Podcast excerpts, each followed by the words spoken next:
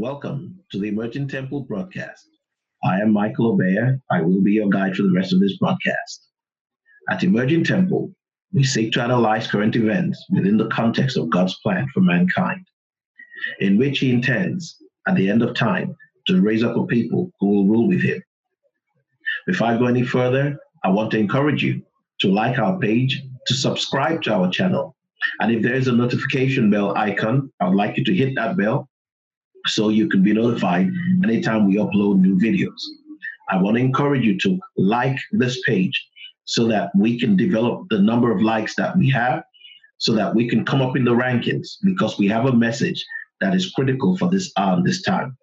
So thank you so much for those of you who are already doing so. If you'd like to support our ministry, you can visit our website at templeoftruth.us. That's www.templeoftruth.us. Or you can go to patreon.com and look for our handle, Emerging Temple. So, did anybody have anything that happened this week that they'd like to share with the group? Um, I don't think for me. Okay.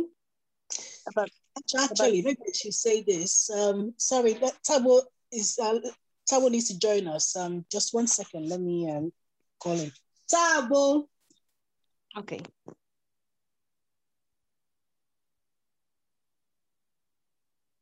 I'm so proud of that young man. Mm-hmm.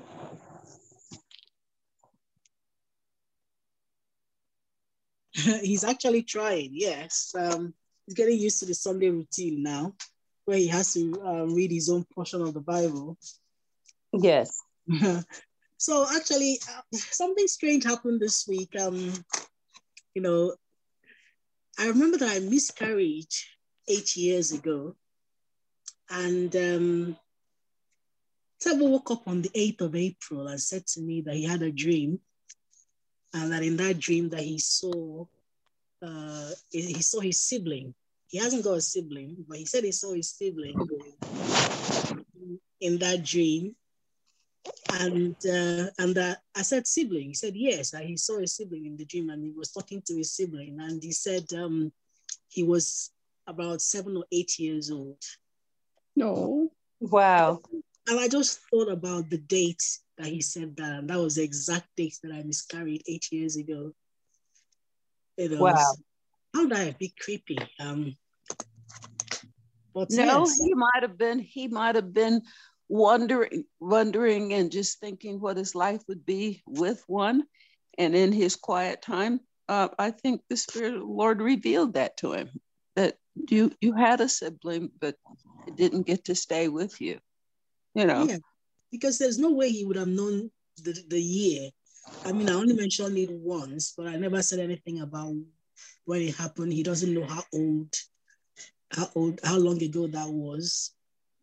You know, for him to have said exactly the year, and for him to have had that dream on the day, you know, that was. Wow. That, yeah.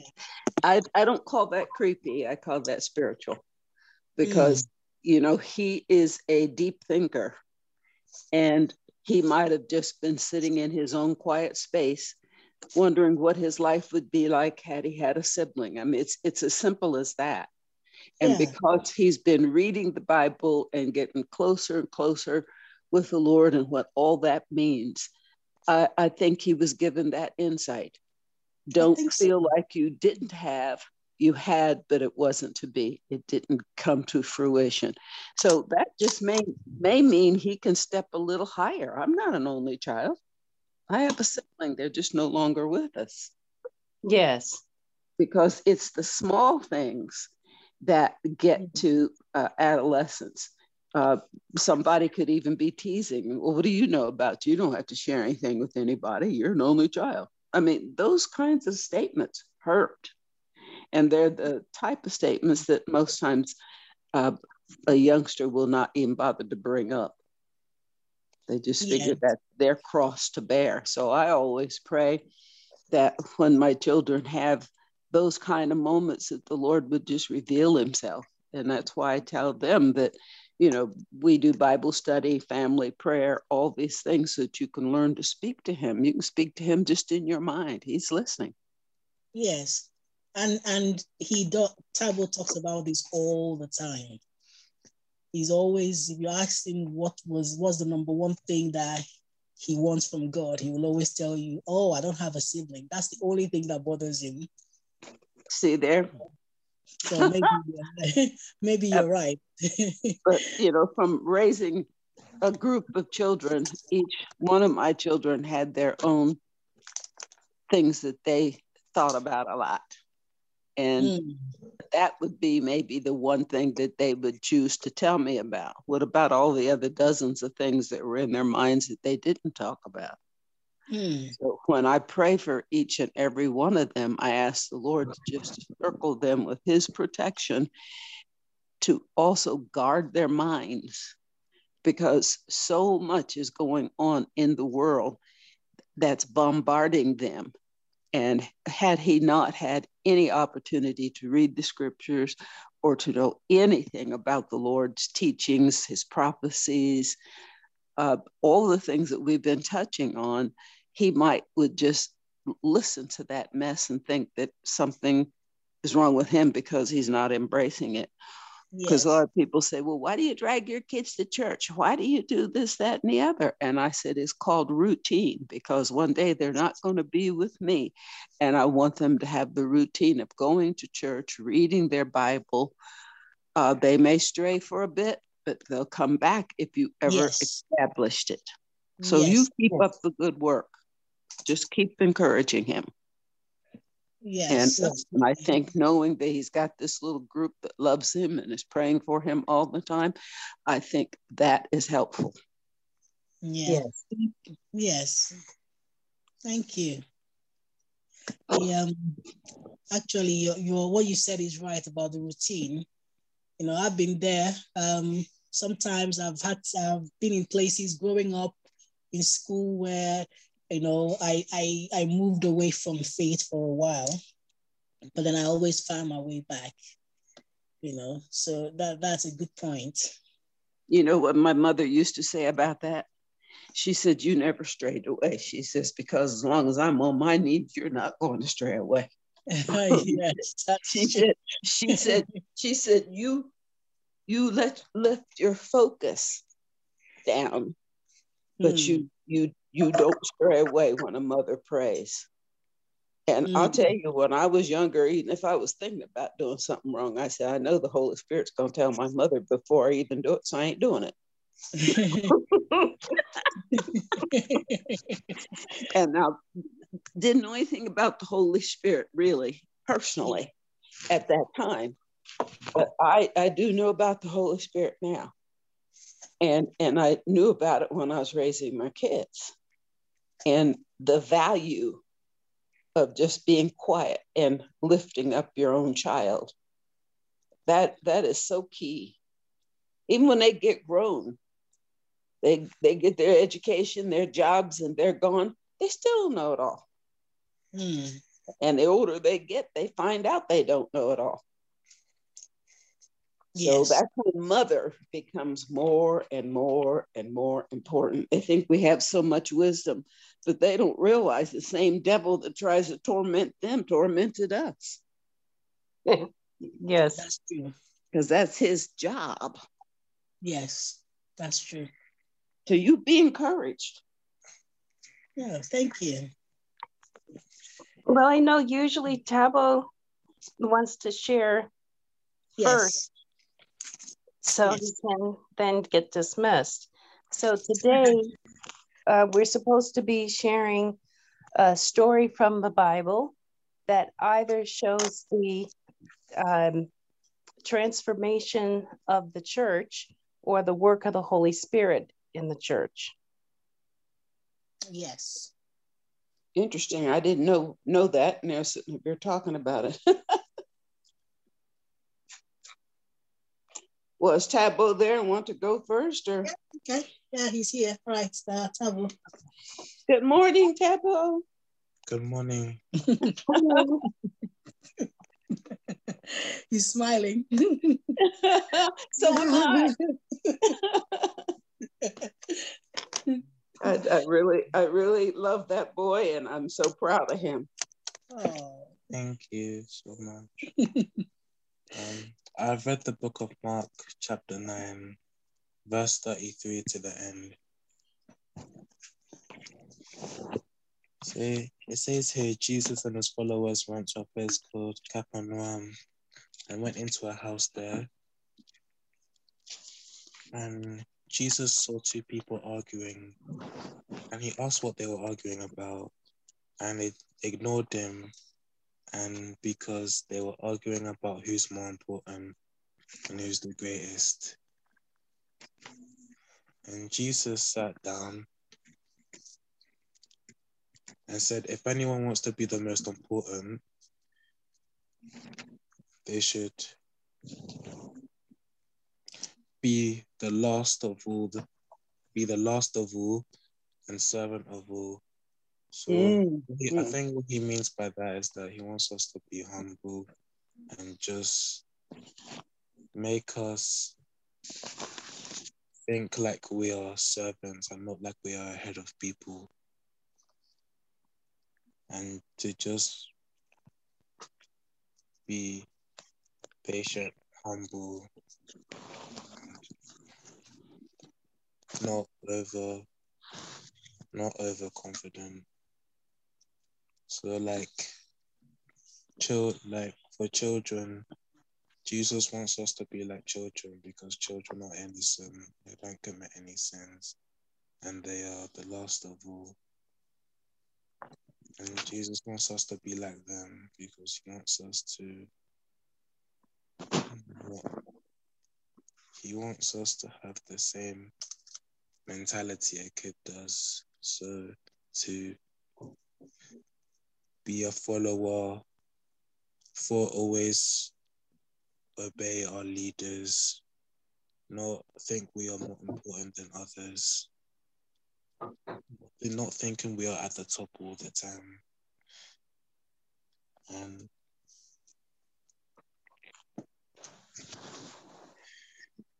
Jesus says that to avoid our sins, we must chop off our hands and legs. What he means by that is he wants to cut off, that we shall cut off all the things that make us do sins. For mm. example, phones, drugs, game consoles, anything that makes us do evil in the world, we should just cut it. Because it says here it's better to have it.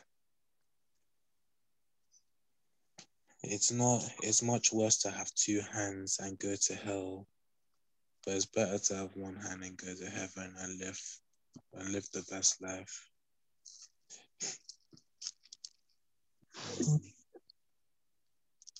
And that's it. Okay. Um, that's a good script. I just, yeah, I wanted to also finish the book of Mark myself. Um, so I did read um, from chapter 10 to 16. Okay, can um, I ask Tabo a question? Okay, yeah. So, Tabo, what you were reading, how does that remind you of the story of Jesus? The life of Jesus. Jesus wasn't, Jesus was humble. He told, he was telling people that he was the Son of God, but he wasn't, he didn't think he was overconfident. He was really humble about it. And when people when people didn't believe him, he just accepted them crucifying him. So and, really... yes, and he served he served us, right? Yes. Okay. All right. Thank you. Okay, go ahead, Ebeli. Yeah. Okay. So I will um in relation in relation to what we were supposed to discuss today about how this um links with the church, transformation of the church, and uh, or the life of Jesus. Uh, the life, yes, the life of Jesus. So I'm going to touch on chapter 10 mostly, but then briefly link that to something I read in chapter 5 last week. So in the chapter 10 of Mark, Jesus, carrying on with what Tabo was saying about being like little children, Jesus did say to little children came to him and the disciples rebuked them and Jesus was not very happy with that and, and, and said to them that no one, no one of us could enter the kingdom of God except we are like these little children, that it will be like these little children. And what he meant by that was, you know, we've got to be innocent and enthusiastic about the things of God, about the teachings of God, um, and have that innocence that children have um, to be able to stand a chance of getting into the kingdom of into the kingdom of God. And this man came up to him um, while he was teaching and and, and said to him, What shall I do to inherit eternal life? This was a young ruler. He said, What should I do to inherit eternal life? And and um, and Jesus said, you know, gave him the usual commandments: do not commit adultery, do not murder, do not steal, do not bear false witness. And and the man said, Well, I do all these things already. And then Jesus said to him, So there's one thing that you haven't done. And that is you need to go sell all your belongings, sell everything you have, give to the poor, mm. and you will have treasure in heaven. And come and take up the cross and follow me. And the Bible says the man was sad at, at these words and he just turned away and, and left because he had too many possessions and he didn't want to give up those possessions. And Jesus said that it is easier for a camel to go through the eye of a needle than for a rich man to enter the kingdom of God. So, bringing me back to the first point, doesn't mean that every rich man will go to hell.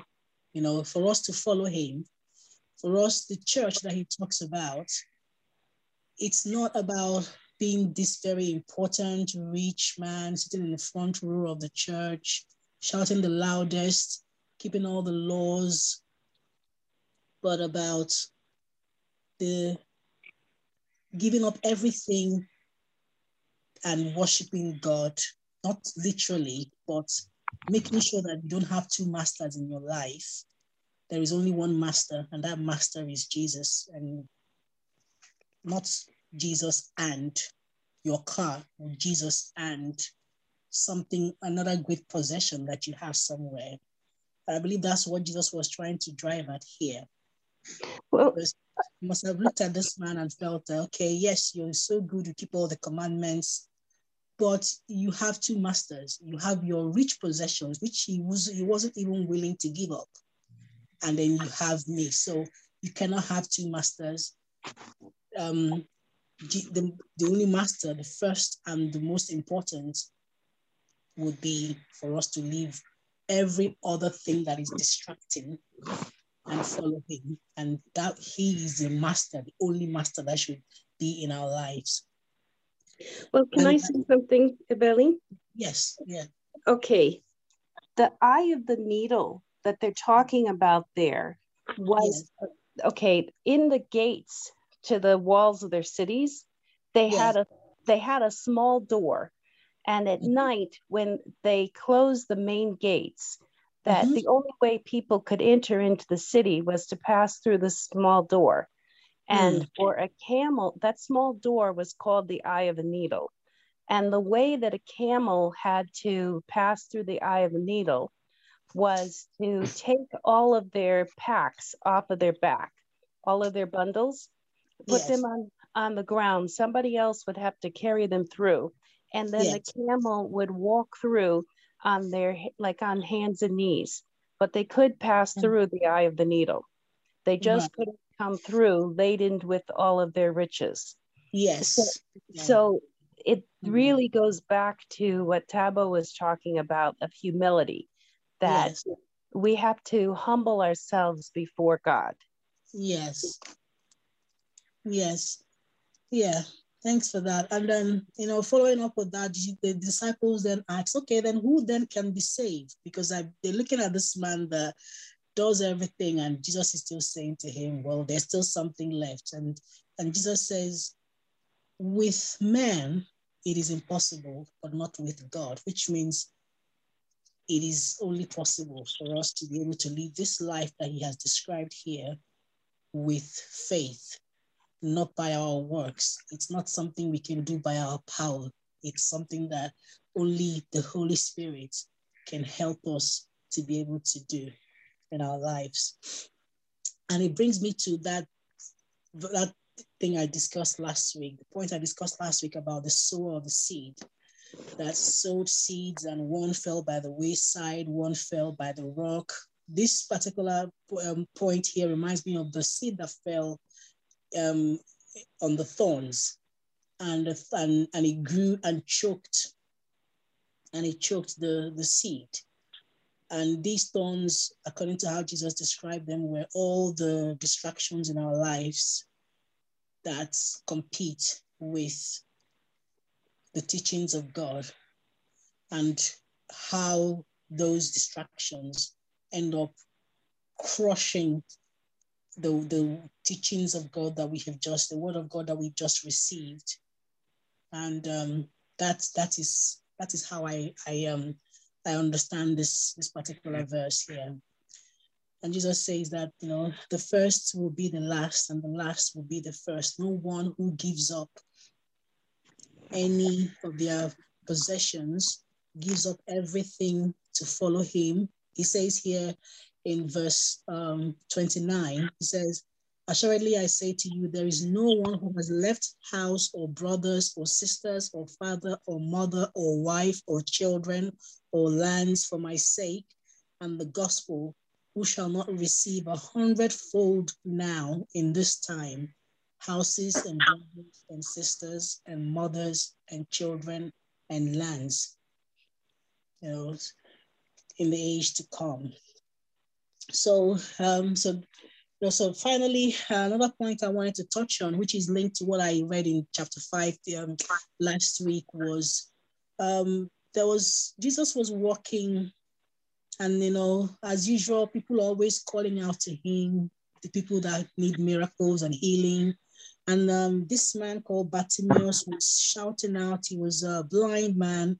He was shouting out. He heard Jesus was, you know, coming I wasn't was was was around, and he was just shouting, "Jesus, Son of David, have mercy on me! Jesus, Son of David, have mercy on me!"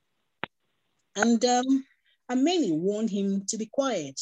You know, and they were telling him to be quiet. He was shouting louder and louder and louder and louder, and eventually Jesus stopped and asked him, "What do you want me to do for you?" And the blind man said to him, "You know." Um, Rabboni, that I might receive my, my sight, which is, you know, pleading with him to, to, to give him his sight, to give him his sight back. And Jesus said, Go your way, your faith has made you well. And you know, this this portion just reminds me of what we see today, you know, you know, in the church. It's come to the point where people are, you know, so nervous to talk about the word of God because the voices around will shout you down. And just like these people were warning this man to keep silent, voices around will ridicule, mock you, shout you down, and tell you to stop. You know, what are you talking about? But that you never give up and you keep you keep saying the word. You keep asking and believing you know, in that miracle. Just have faith, believing in that faith that yes, I believe this is what I believe. And and eventually the way Jesus stops to speak to this man to say, okay, what do you want me to do for you? That's exactly the way it is in our normal lives when you keep calling and calling and you feel like your prayers are not being answered and you have people ridiculing you and asking you, where is your God that you say you serve? And eventually he will come and ask you, What do you want me to do for you? And do you want to, can you just tell us where you were reading the, the story of blind Bartimaeus? That was um, in, still, I'm still in chapter 10, but this is verse, from verse 46 to 52. Okay. okay. From verse 46 to 52 of chapter 10. Um, so quickly, um, in chapter five that I read last week, I, I, wanted to talk about this, but I ran out of time. And you know, it was a really important point I wanted, you know, the Holy Spirit, you know, really all week kept saying to me, you have to talk about this today. Um, now in chapter 5, verse 18, you know, there was a demon-possessed man that came and was, you know, you know, like Jesus healed. And after he had healed the man, the man wanted to follow Jesus. And uh, Jesus got on the boat and said to the man, the man, the demon possessed begged him and said that he might be with him. But Jesus did not permit him. That means he didn't permit him to come along with him and, and his apostles and his disciples. But he sent, he said to him, Go home to your friends and tell them what great things the Lord has done for you and how he has compassion, he has had compassion on you. So what I understood, what, what this, this passage really meant to me was, you know, we have this is select, this, Jesus has this select that will, just like the disciples and the apostles, there are people that Jesus has chosen as a select that would follow, that, that would do some work for him. But that does not mean that those who are not within the select do not have a job that has been assigned to them. And Jesus didn't allow this man to follow him, but he gave him a job to do. He said to him, Go home and tell everyone what God has done for you. That's the assignment he has given to him. Just like in our daily lives, we may not be among the select, but we have our assignment and we still have to go out there and spread the word. Just like Bat- Bartimaeus, he healed him, kept calling his name. The blind Bartimaeus, he was calling his name and calling his name and calling his name, and he came and answered. Not everyone, we all have our individual roles that we have to play in this race, in this journey. And just because you're not a, um, as a pastor or or priest or an evangelist does not mean that we are not going to still play our own roles in spreading the word of God, that we have all the roles we've been assigned. And uh, that's uh, that's what I wanted to discuss from what I read uh, in the book of Mark. Okay, thank you. Thanks. Liz, do you want to share with us, um, you know, what you studied this week? or what story you want or parable you wanted to share with us?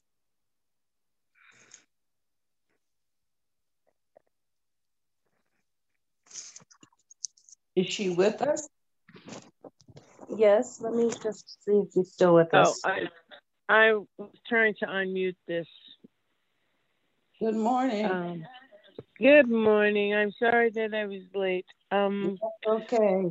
You're here. I I actually read, um, I was reading through Isaiah because I was looking for um, t- things that said something that related to Jesus that related to us. And so I narrowed that down to, to chapter 52, verse 13, when he says, See my see my servant shall prosper, he shall be raised high and greatly exalted even as many were amazed at him.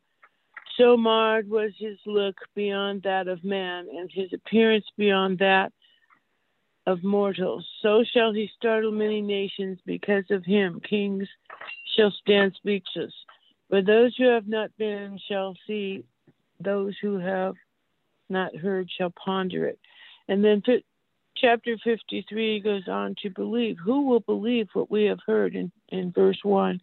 And I think when you take the two chapters together and when you take Isaiah together, what this meant to me was that Isaiah was prophesying Jesus himself coming. And he was saying, This this person will come, uh, this being and this servant of the Lord will come, that we have to look out for that. And and that even kings will be amazed and stunned by what they see. And then to take that into ourselves, Jesus is telling us as well how that applies to us is through the words we have to remember to bring that forth and to to live that to be that and that spirit and to bring that to people so that we are a um, that we are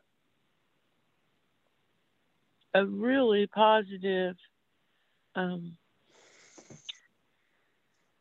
representation of Jesus and of service to God. And down in 53, verse 3, he said, He was burned and avoided by men, a man of suffering, accustomed to infirmity, one of those from whom men hide their faces, burned, and we would hold him in no esteem. And I think that was um, telling us that when this man came, when this Son of God came, when this Jesus came, he was prophesying this was not going to be a prince. This was not going to be, um, you know, a rich man's son. This was going to be someone just that was just a person, and that each of us need to to say when God asks us to do something. Um, in that spirit of Jesus to not say, well, I'm not, I'm not, you know, I'm not the president. I'm not a congressperson. I'm not, I'm, I'm not a movie star. I can't do this. And you, you know, it's you two chosen the wrong person. We have to step forward and do what God has told us to do. So I, I thought what, what we were assigned was to, to bring of a scripture something that they were saying about Jesus and how that applied to us. So I just feel that um, the importance of Isaiah's prophecies is they did come true, and that through Jesus and through Jesus' Spirit, they we each accept them, and that Jesus was very clear that we had to accept Him, and as we've accepted Him, we then take on that burden to do that, um, what God asks us. Amen. Amen. It's funny that you picked that because um, this past week, that that's what um, we were. We're still in Isaiah, and we were we were looking at Isaiah 52 and 53 this week. So, thank you for that. That's funny.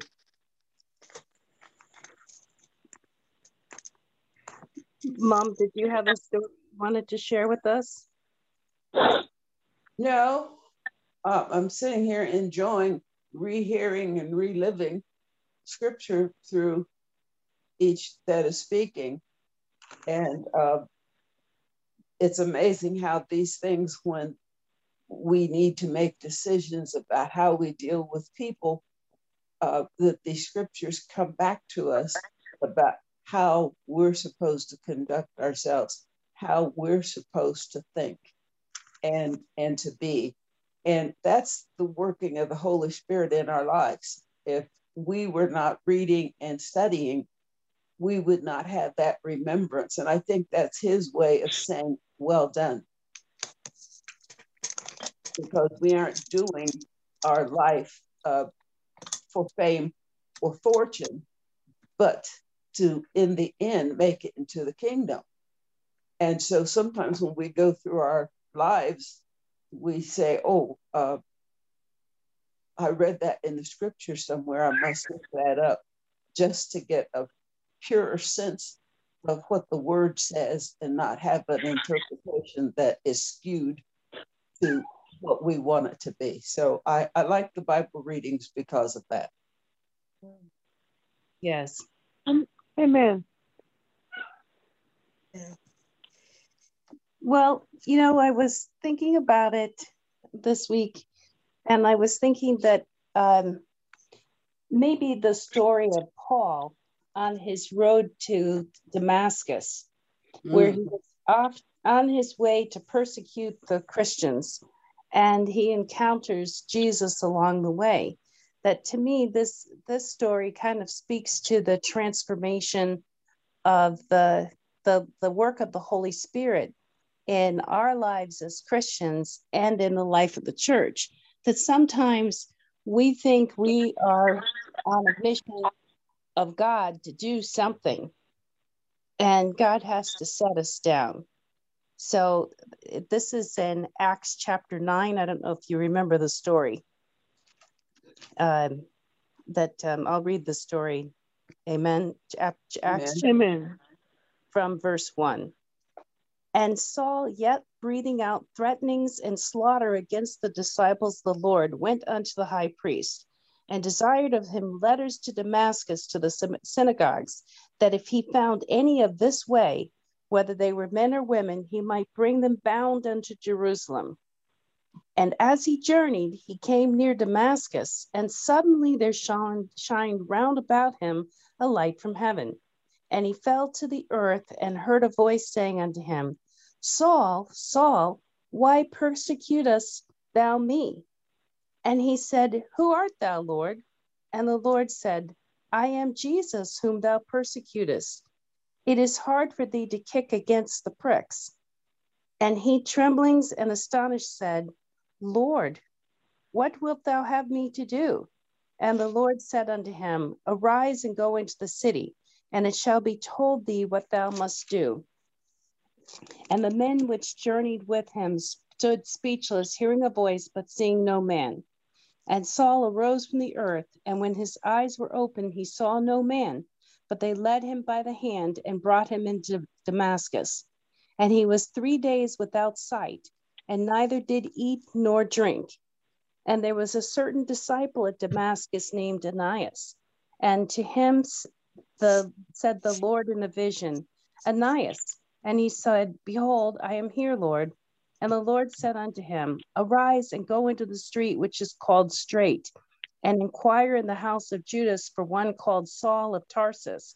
For behold, he prayeth, and hath seen in a vision a man named Ananias coming in and putting his hand on him that he might receive his sight. Mm. Then Ananias answered, Lord, I have heard by many of this man how much evil he hath done to thy saints at Jerusalem. And here he hath authority from the chief priest to bind all that call on thy name.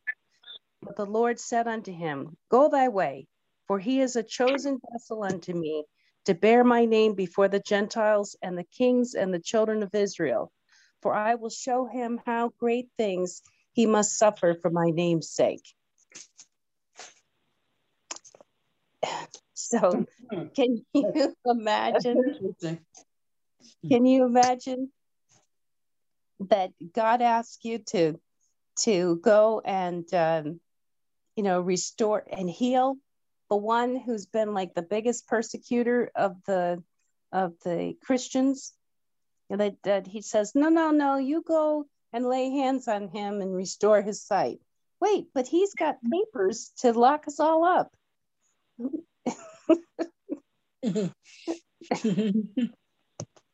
Greater is he that is within thee than he that is within the world. Yes, so God humbled him. And not only did he humble him, but for three days, I didn't remember that for three days he couldn't see, nor could he eat or drink.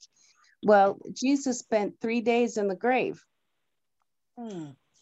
So when Paul was was being transformed from Saul was being transformed into Paul, and becoming a disciple of Christ, that he went through his own death and resurrection for three days. That and then a, that was a good catch. Yes. And then later on, I'll let you read it, the rest of the chapter yourself. But later on, when um, Paul gets his first task to go and uh, talk to the the the preach Christ in the synagogues. that then the people at the synagogues are coming for him, and he had to be lowered down in a basket over the over the wall of the city mm-hmm. to get mm-hmm. so now he goes from being the persecutor to being the persecuted. mm. Yeah, interesting. And he was in jail for so long. well, he didn't get captured that first time. So, I mean, if you look at the the trials and tribulations of Paul, that yeah. uh, he just, you know, he narrowly escapes many times, and sometimes he ends up in prison, but he always seems to manage to get out again. Yes.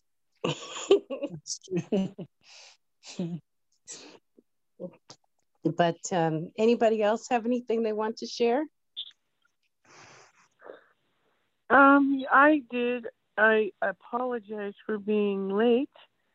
I had been invited to hear a hearing, um, hear a talk by a lady who um, her family had been being sent to the concentration camps. Actually, were sent to the concentration camps, but were able to um, live through that and come out to another country, and eventually she ended up in America and she was talking about love and forgiveness and how God tells us not not to fill ourselves with um, non forgiveness and bitterness and hate. And I um, had, you know, I thought it was very timely. She's a very old lady, and she had stepped forward because of the need for love and forgiveness in our nation and in our world.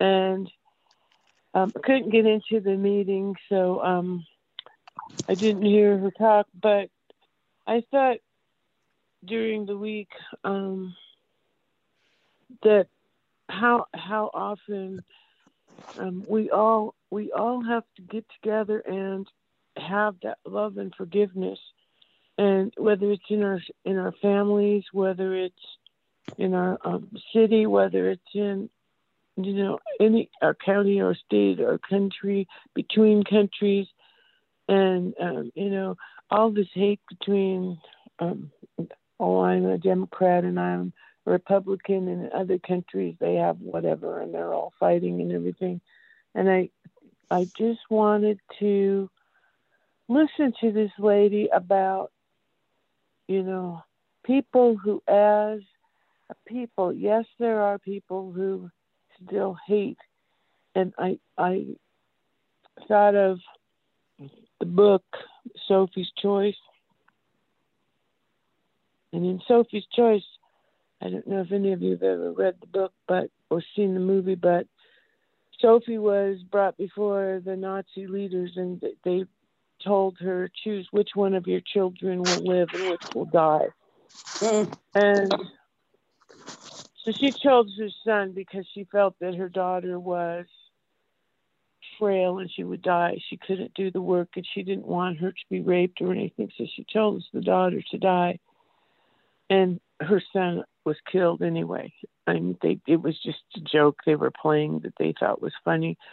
But in Sophie's Choice, when she finally escapes and or the ends war and comes to America, there's a man that he thinks he's so religious, and what he does is he torments her until she commits suicide, and mm. he lives he lives off the hate that his whole life is hate about the concentration camps and whatever he he wasn't there, but he turns against and and uses um, her own fragileness to push her till she commits suicide over the real things that she had to suffer. And I just felt that we are in a time period where we all have to say, you know what, it's time to have love and forgiveness.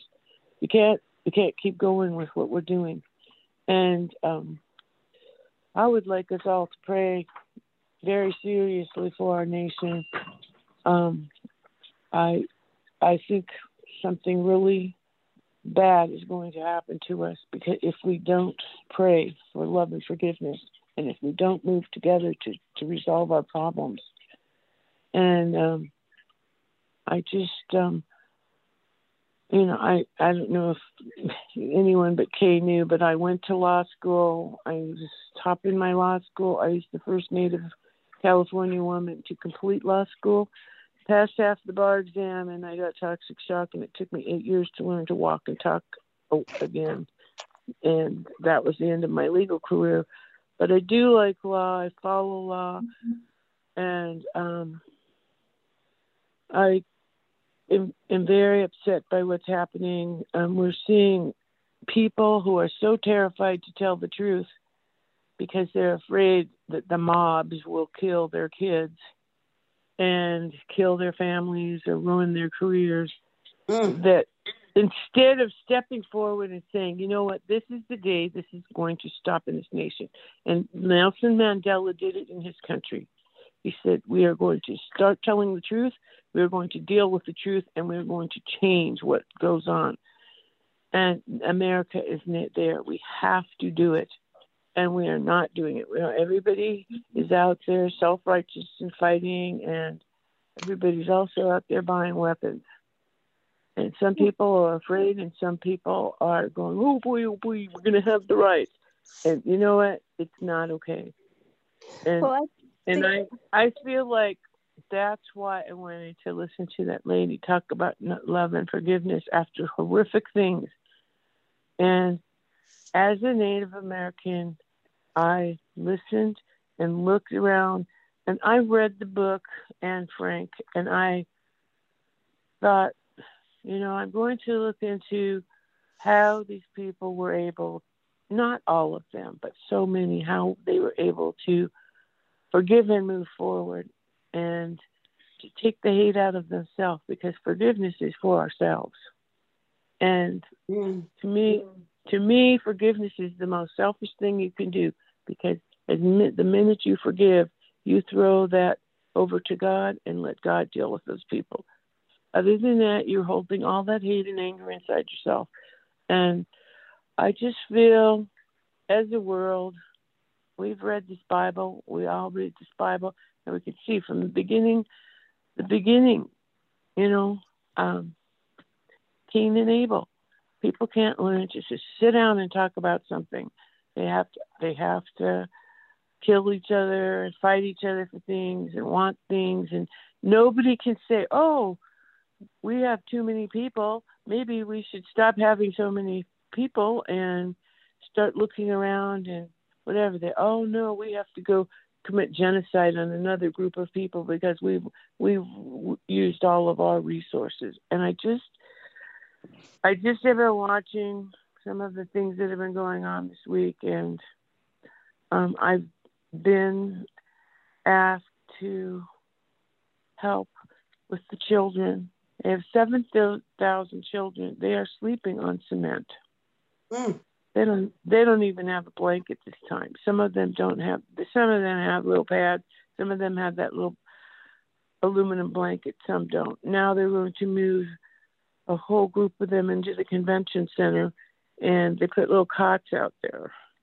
And um, but little cots for what? What are we going to do with all these children? And then you know they come back to those of us who do those kind of things and say, "Oh, we don't know what to do with them. What should we do with them? Um, and, you know, I kind of think, oh, I think I've been telling you for 30 years to, you know, get our military out of everywhere and to get people settling down and give them hope. And you know what? I think I've been telling you from the start find God in their lives because we all are going to go to love and forgiveness. We all are going to find God in our lives. But we're not going to make it. So that's what's on my mind this week, and I hope well, that every one of us will step forward, and everywhere we see these bad things, um, you know, say something about it. And and you know now they've started here in LA. I don't know if it's back east, but or in other countries. Oh, they're picking on the Asians. Well, you know, they sent didn't they didn't say anything about the Asian gangs that came in that were not just killing Americans, they were killing Asians. And the Armenians gangs and the Chinese gangs in California are fighting over which one of them is going to take over California. And I was invited to come in and try and talk to them and say, hey, um, this is America. It's not your old home country. You know, you keep on with this, and you know they're going to end up selling, sending the military in, and you're going to get kicked out of America. But you can't just come in and start taking over all the houses and doing what you're doing, and um, you can't have fights with other with other races here. And um, you know, I think, and these were talking to some of the big gangsters and saying to them, you know, I'm just a person. I just do this. and I don't get paid for it. But you know, you wanted to come to America and now be equal and be part of America, and and um, I don't know why God gave me that job, but He did. And now I feel the job God has given me is to really tell people we can't do this anymore. We need love and forgiveness. So I apologize for being late, but I had wanted to hear that lady talk about how did she get to a place of helping other people to love and forgiveness from being in a concentration camp.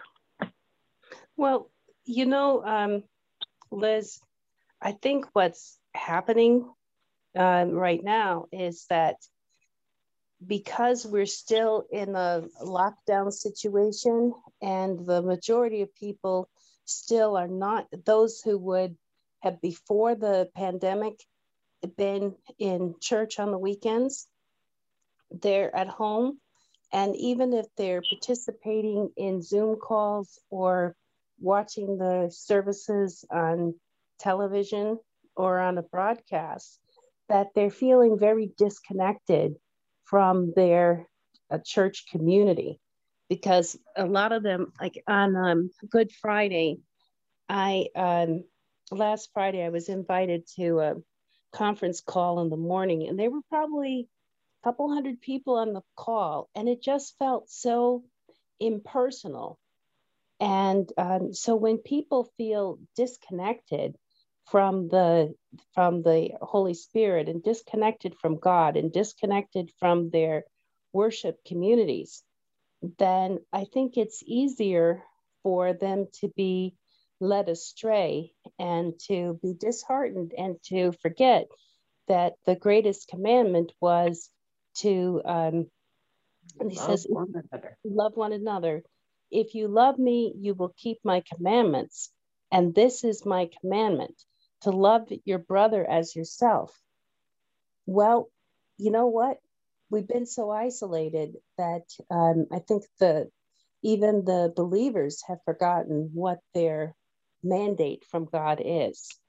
So we have to. I think we should pray for the, um, the believers to return to their um, authentic biblical roots and to you know, to pray fervently for the um, conversion of our land because that's the only way. If people don't um, know who God is and what He expects of us, then how are they ever going to learn to love each other, right? Okay. Yes. Uh, I I have had a song, just the words, uh, flying through my head and my spirit for a whole week because I don't turn my television on to look at it anymore. It's a lot of misinformation. I'd rather read my Bible and let the Holy Spirit speak to me. But this song is This world is not my home. I'm just a passing through. Do you remember uh, we used to hear your granddad sing that with his guitar? No, I and never heard him say, My treasures are all laid up somewhere beyond the blue. And it goes on to say that heaven beckons me with open door, and I can't feel at home anymore in this world anymore. And one of the things I noticed during the lockdown, I have read my Bible more often, and I have more of the old hymns uh, that run through my mind, letting me know where my focus is and should be. And what's happened in the world is people still have faith, but just like you said, we're not congregating anymore to reinforce and love on each other. It's hard to love someone uh, or to think in terms of love when you see these people rioting and mistreating others uh, while you're holed up in your own home. But we need to pray against the negative speech of fear. And uh, what I noticed when I talk with believers, they start out worrying about the fear. They forget about who is really in control. And one thing that I get when I read the scriptures by myself is I have to watch myself to make sure I stay between the lines that are going to get me where I want to be on that last day. And one thing I can do, if I can't go out mingle, I can certainly pray because when the prayers of the saints go up, the Spirit of the Lord comes down and it flows like heavy smoke. People are inhale it, they will not know what they're inhaling. Amen. And and we just have faith in what you know, what you believe. Uh, when I was a child, my mother used to say over and over, This we believe, and this we proclaim. Thus saith the Lord. And that song just did it for me. So I don't go out now until Thursday. I have another doctor's appointment, but I pray myself up when I go out that people will see Jesus and Jesus only. And that way, when you're working on that side of your spiritual life and faith, Satan has no power over you. You know how to pray, everything that Liz was talking about was the fear monger, the hate, people trying to be something bigger than what they are. If they can be making themselves believe they're powerful and in control, that can make the saints shrink and fall under their banner instead of lifting up the banner of Christ. You don't even have to open your mouth. I love the fact that I can pray in the spirit. I can sit right there and pull down heaven. And I've been sitting in a doctor's office and people are just going off and going on. And I just sat there and prayed. And I said, Lord, shut their mouths, give them lockjaw, have them have a scripture from old come to their mind, quiet their spirits, cast out the devils. You can sit and do that no matter where you are, whether you're on a bus, whether you at home, and it gives you strength. And the other thing that it reminds me of, the scriptures tell us in God's time, He's going to say enough. Yes. And we've got to make sure where we are. What side are we on? Yes. So be encouraged that we have this small group for this day and hold each other up and accountable and pray for each other. And Liz, I, I just am very thankful how you can get out there and be able to speak to other people. But the problem that people have is they think they're God. They think they have power and control, and they have nothing. Yeah, I mean, if you look back at Isaiah right there in the 40s, Liz, that, um, you know, Isaiah says, well, wait a minute these gods and these Assyrians, you know, these rulers, these oppressors, that um, they've got the power to save you. They they're powerless. They really are. They think they can do something, but when God's had enough, He's going to burn them up. And He can do it in a twinkling of an eye, and and we just don't know when that hour is going to come. So when I pray during the week, I pray for each and every one of you because I have my moments where I want to have a pity party. And that's when I have to put my music on in my mind and get through the day. I cannot let let the devil get one foothold in my spirit. I cannot. And uh, another song that I was listening, my mother used to sing it when she was ironing. And she would sing, Be, be strong and valiant for the truth in God through every test. Be true. And I forget what the other uh, uh, phrase was, but it goes that in the end, he he gets you through the test. I wish I could remember. I have to get my songbooks out. I've lost my voice, but I still have the words. And what people are singing today and calling themselves singing church songs is nothing even in the words to give you that strength to overcome the terror that is out there. The devil's speaking loud words, but we know who wins in the end, don't we? Yes. And and we have got to keep ourselves on that right path and take everyone that we love with us on the path. We may not be able to pull people in by the thousands, but we can do it one by one. Amen. Amen. Amen. And that's been my message to myself and everything I've read all week. As myself, I have a job to do. And as little as it is, do it to the most strength that you have inside, and God will prevail. Amen.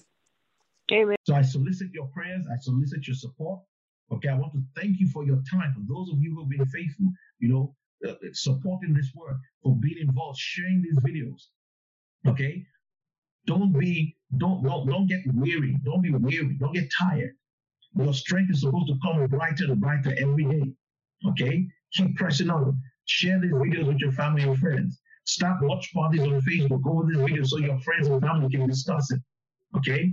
And continue to write us. Write me through Facebook, write me through you know, the, the comment section here on YouTube, okay? So I want to encourage you. Thank you so much for the way you have been supporting us. Thanks so much for all that you've been doing. We really appreciate it. Remember what I said, if you want to continue listening to us, via audio, you can always go, okay, to our website. You can see the online radio channels that you can get us through. Like I mentioned, um, Apple's iTunes, I met Apple iTunes, I mentioned um, Spotify, and I think Google. You can also, you know, there are other platforms also through which you can hear us through audio. Okay, I want to encourage you to subscribe to our channel and to, you know, hit the like buttons, hit the like buttons. I can't say that enough. Every time you watch these videos through YouTube, hit the like buttons. Now, if you're watching through Facebook or you're watching through some other video like WhatsApp, it's not going to show here, so you won't be able to see your like. But if you're watching through YouTube, I want to encourage you, or Facebook, wherever it is, I want to encourage you, hit that like button. Okay, hit that like button. It matters to us. Okay, thank you so much for your support. Thank you so much for everything that you've been doing, you know, by watching our videos.